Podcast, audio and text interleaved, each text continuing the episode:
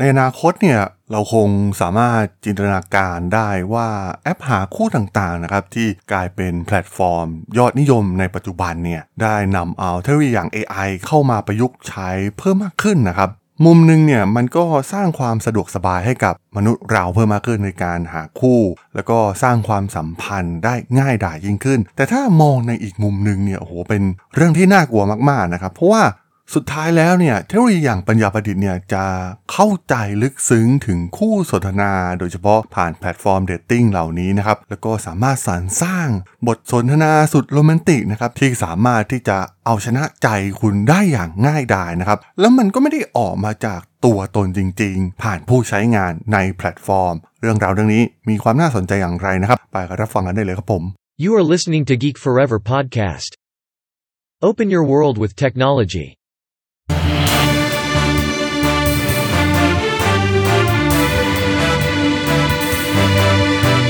This is Geek Daily. สวัสดีครับ ผมดนทลาดนจากดดนบล็อกนะครับ และนี่คือรายการ Geek Daily นะครับ รายการที่จะมาอัปเดตข่าวสารวงการธุรกิจเทคโนโลยีที่มีความน่าสนใจนะครับ ใน EP นี้มาพูดถึงข่าวหนึ่งที่ถือว่าน่าสนใจนะครับ ที่เทคโนโลยีอย่าง AI ตอนนี้เรียกได้ว่ามันกำลัง hot มากๆนะครับ แล้วก็มันกำลังลุกลามไปในหลาย ๆ อุตสาหกรรมนะครับแม้กระทั่งใน dating platform ก่อนหน้านี้เนี่ยเราจะเห็นได้ว่าพวกเทคโนโลยี Machine Learning หรือว่า AI เนี่ยมันก็นำมาใช้บ้างในระดับหนึ่งอยู่แล้วนะครับ ในการทำ Matching Profile ต่างๆนะครับ ตามความสนใจของสมาชิกแต่ละรายนะครับทำให้มีแนวโน้มที่จะหาคู่ได้ง่ายยิ่งขึ้น แล้วก็มีความแม่นยำในการหาคู่เดทที่มีลักษณะนิสัยความชอบ หรือว่ากิจกรรมต่างๆ ที่มีความคล้ายคลึงกันนะครับ ซึ่งแน่นอนว่า มันเป็นสิ่งที่อยู่เบื้องหลังนะครับที่ทำให้แพลตฟอร์มเหล่านี้เนี่ยได้รับความนิยมจากผู้ใช้งานเพิ่มมากขึ้นนะครับ แต่ว่าด้วยเทคโนโลยีใหม่นะครับ อย่างที่เราทราบกันว่าในปีนี้เนี่ยเป็นปีของเทคโนโลยีอย่าง generative AI เทคโนโลยีอย่าง ChatGPT เองนะครับ ที่โอ้โหกลายเป็นจุดเปลี่ยนครั้งสำคัญนะครับในหลาย ๆ อุตสาหกรรม ซึ่งสามารถนำไปช่วยเหลือได้นะครับ แน่นอนว่าแพลตฟอร์ม dating เหล่านี้เนี่ยก็สามารถนำเอาเทคโนโลยี AI อย่าง generative AI เนี่ยไปประยุกต์ใช้ได้เช่นเดียวกัน แต่ว่ามันอาจจะมองไปในแง่ดีได้ที่ช่วยเหลือผู้ใช้งานนะครับ ให้มีความสะดวกสบายในการใช้งานเพิ่มมากขึ้นนะครับ บางครั้งเนี่ยเราอาจจะไม่ต้องไปพิมพ์อะไรเลยด้วยซ้ำนะครับ แค่ให้พวกมันช่วยเหลือคอยมอนิเตอร์คอย prediction นะครับว่าคนจะตอบอะไรไป แล้วก็ดูว่าฝั่งตรงข้ามเนี่ยชอบอะไรแบบไหนมากกว่าชอบบทสนทนาแบบไหนนะครับ จริงๆ เนี่ยมันดูเหมือนดีนะครับ แต่ว่ามันกลายเป็นว่าสิ่งเหล่านี้เนี่ยมันทำให้มันดูจะกลายเป็นสิ่งที่เฟกมากๆนะครับสำหรับในเรื่องสำคัญอย่าง ความสัมพันธ์ระหว่างคนสองคน เพราะว่ามันไม่ได้เปิดมาด้วยความจริงใจ ด้วยความเป็นตัวของตนเองตั้งแต่แรกนะครับ แต่ว่าเพิ่งพาเอาเทโลยีเหล่านี้นะครับมาช่วยเหลือให้พิชิตเป้าหมาย อย่างเช่นการไปเดทเพื่อพิชิตใจสาวๆหรือหนุ่มๆได้นะครับ ผ่านเทคโนโลยีที่มาช่วยเหลือเหล่านี้ ซึ่งในอนาคตเนี่ยมันอาจจะมองแบบเลวร้ายสุดๆ มันเหมือนกับว่า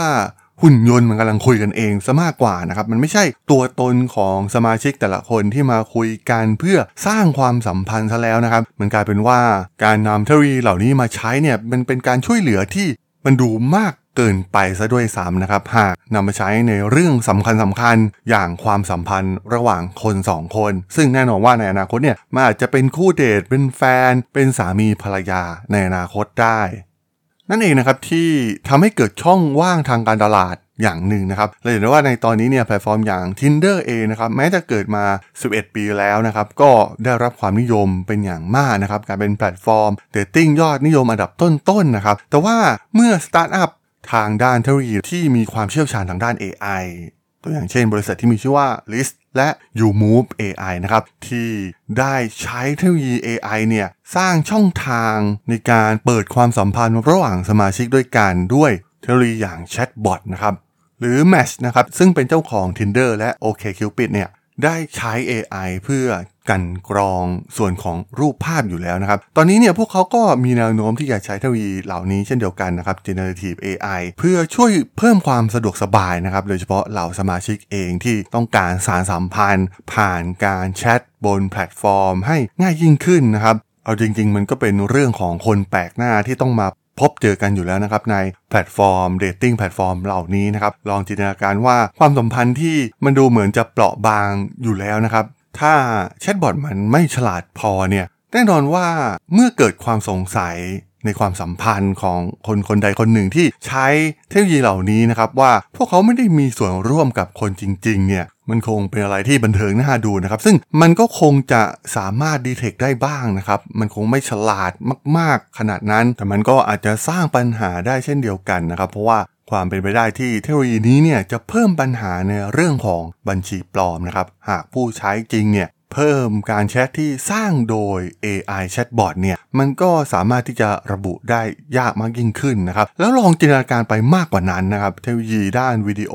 ด้าน voice เองที่ตอนนี้เรียกว่าเริ่มพัฒนาเพิ่มมากขึ้นเรื่อยๆนะครับ เทคโนโลยี Deepfake เองเนี่ยก็ บางครั้งเรียนแบบค่อนข้างสมจริงนะครับ บางครั้งถูกนำไปใช้ในการหลอกลวงต่างๆ เช่น อย่างข่าวในประเทศไทยเองเนี่ยก็เรื่องของ call center นะครับ โอ้โห พวกเขาเนี่ยเรียกได้ว่าเทคโนโลยีสุดล้ำมากๆนะครับ ใช้ AI ทั้ง voice ทั้งแชททั้งวิดีโอนะครับนำมาใช้ทุกรูปแบบในการหลอกลวงผ่านออนไลน์เหล่านี้นะครับ ซึ่งบางคนเนี่ยอาจจะไม่เข้าถึงเทคโนโลยีเหล่านี้อาจจะเป็นเหยื่อได้ง่าย ๆนะครับ ซึ่งหากมันถูกนำมาใช้ในพวกอ่า dating app เหล่านี้เนี่ยมันก็เป็นความเสี่ยงอีกอย่างหนึ่งนะครับ โดยเฉพาะภัยสำหรับเหล่าสาวๆเองนะครับ อาจจะถูกพวกมิจฉาชีพหลอกลวง ถึงขั้นลวงไปข่มขืนอะไรแบบนี้เลยด้วยซ้ำนะครับ แม้ตอนนี้เนี่ยโดยพื้นฐานแพลตฟอร์มของมันเองเนี่ยมันก็มีเรื่องของมิจฉาชีพเหล่านี้อยู่แล้วนะครับ แต่ว่าเทคโนโลยีเนี่ยก็จะทำให้มิจฉาชีพเหล่านี้เนี่ยทำได้ง่ายมากยิ่งขึ้น ซึ่งตอนนี้เนี่ยเทรนด์มันค่อนข้างชัดเจนแล้วนะครับ ว่าเทคโนโลยีแชทบอทต่างๆเนี่ยจะถูกประสานรวมเข้าไปในแพลตฟอร์มต่างๆ ทั้ง Dating App โซเชียลมีเดียเอง จะเห็นข่าวได้ว่าทาง Meta เองเนี่ยก็กำลังที่จะเพิ่มตัวผู้ช่วยเสมือนจริงที่เป็น AI Chatbot เหล่านี้เนี่ยเข้ามาในแพลตฟอร์มของพวกเขานะครับ แต่มันก็มีเคสที่ มีปัญหาเช่นเดียวกันอย่างเช่น Snapchat นะครับที่ได้ทำการเพิ่มแชทบอทที่เรียกว่า My AI นะครับแต่ว่ากลายเป็นว่าหลังจากที่ผู้ใช้ลองใช้งานตัว AI นี้เนี่ยต่างพากันแสดงความคิดเห็นเชิงลบ เยอะมากๆนะครับผ่านการรีวิวแอปใน App Store ของ Apple นั่นเองนะครับและข่าวที่ออกมาว่า Meta เองเนี่ยจะ เพิ่มตัวแชทบอทเพื่อช่วยในแอปส่งข้อความอย่าง WhatsApp และ Messenger เองเนี่ยก็ดูเหมือนว่าจะได้รับการตอบรับเชิงบวกเพียงเล็กน้อยเช่นเดียวกันนะครับ สรุปทั้งหมดทั้งมวลเนี่ยเราเห็นว่าเทคโนโลยีเหล่านี้เนี่ยมันยังไม่พร้อมมากนักสักทีเดียวนะครับ แต่กลายมาเป็นเทรนด์เพราะว่ามันเกิดการแจ้งเกิดของ ChatGPT เอง พวกเขาก็รู้นะครับว่าเทคโนโลยีเนี่ยมันยังไม่พร้อม มันยังอยู่ในรุ่นของ Beta อยู่ แต่ว่าอย่างน้อยเนี่ยพวกเขาก็ได้นำออกมาลองตลาดก่อนนะครับ เพื่อสุดท้ายเนี่ยอาจจะกลายเป็นผู้นำก่อนในตลาดนี้ ซึ่งในท้ายที่สุดเนี่ยมันจะเป็นตลาดที่มีมูลค่ามหาศาลมาก ๆนะครับ อย่างที่เราเห็นว่า Google เองเนี่ยก็พยายามส่งตัวแชทบอทอย่าง Bard มาเพื่อต่อสู้กับทางฝั่ง ChatGPT ที่ภาษารวมเข้ากับ Bing ของ Microsoft นะครับ มันเป็นตลาดที่มีการเดิมพันค่อนข้างสูงนะครับ ใน Dating App เองก็เช่นเดียวกันนะครับ การใช้เทคโนโลยี AI เหล่านี้เนี่ย อาจจะเป็นการเริ่มต้นช่วยเหลือผู้ใช้งานได้จริงนะครับ อาจจะเพิ่มจำนวนผู้ใช้ให้เข้ามาใช้งานแอปได้มากยิ่งขึ้น เพราะว่ามันเริ่มเปิดบทสนทนาต่างๆ ได้ง่ายกว่า บางคนเนี่ยเป็นคนที่เขินอายก็ ไม่ถนัดในการที่จะทักเข้าไปพูดคุยอะไรต่างๆ เหล่านี้นะครับ AI ก็จะมาช่วยเหลือสิ่งเหล่านี้ได้ แต่สุดท้ายแล้วการทดสอบในเรื่องความสัมพันธ์ มันก็เกิดขึ้นนอกแอปนะครับ เพราะมันต้องอยู่ในโลกแห่งความเป็นจริง ซึ่งมันจะเป็นบททดสอบที่แท้จริงนะครับว่าคุณเองเนี่ยเป็นคนที่มีเสน่ห์ด้วยตัวตนของคุณเองจริง ๆ หรือได้รับความช่วยเหลือจาก AI มาโดยตลอดนั่นเองครับผม สำหรับเรื่องราวของเทคโนโลยี AI กับ Dating Platform ใน EP นี้ผมก็ต้องขอจบไว้เพียงเท่านี้ก่อนนะครับสำหรับเพื่อนๆที่สนใจเรื่องราวทางธุรกิจ เทคโนโลยีและวิทยาศาสตร์ใหม่ๆ ที่มีความน่าสนใจก็สามารถติดตามมาได้นะครับ ทางช่อง Geek Flower Podcast ตอนนี้ก็มีอยู่ในแพลตฟอร์มหลักๆ ทั้ง Podbean Apple Podcast Google Podcast Spotify YouTube แล้วก็จะมีการอัปโหลดลงแพลตฟอร์ม Blockdit ในทุกๆ ตอนอยู่แล้วด้วยนะครับ ถ้ายังไงก็ ฝากกด Follow ฝากกด Subscribe กันด้วยนะครับ แล้วก็ยังมีช่องทางหนึ่งในส่วนของ Line แอดที่แอดธราดล t h a r a d h o l สามารถแอดเข้ามาพูดคุยกันได้นะครับ ผมก็จะส่งสาระดีๆ พอดแคสต์ดีๆ ให้ท่านเป็นประจำอยู่แล้วด้วยนะครับ ถ้าอย่างไงก็ฝากติดตามทางช่องทางต่างๆ กันด้วยนะครับสำหรับใน EP นี้เนี่ยผมต้องขอลากันไปก่อนนะครับ เจอกันใหม่ใน EP หน้านะครับผม สวัสดีครับ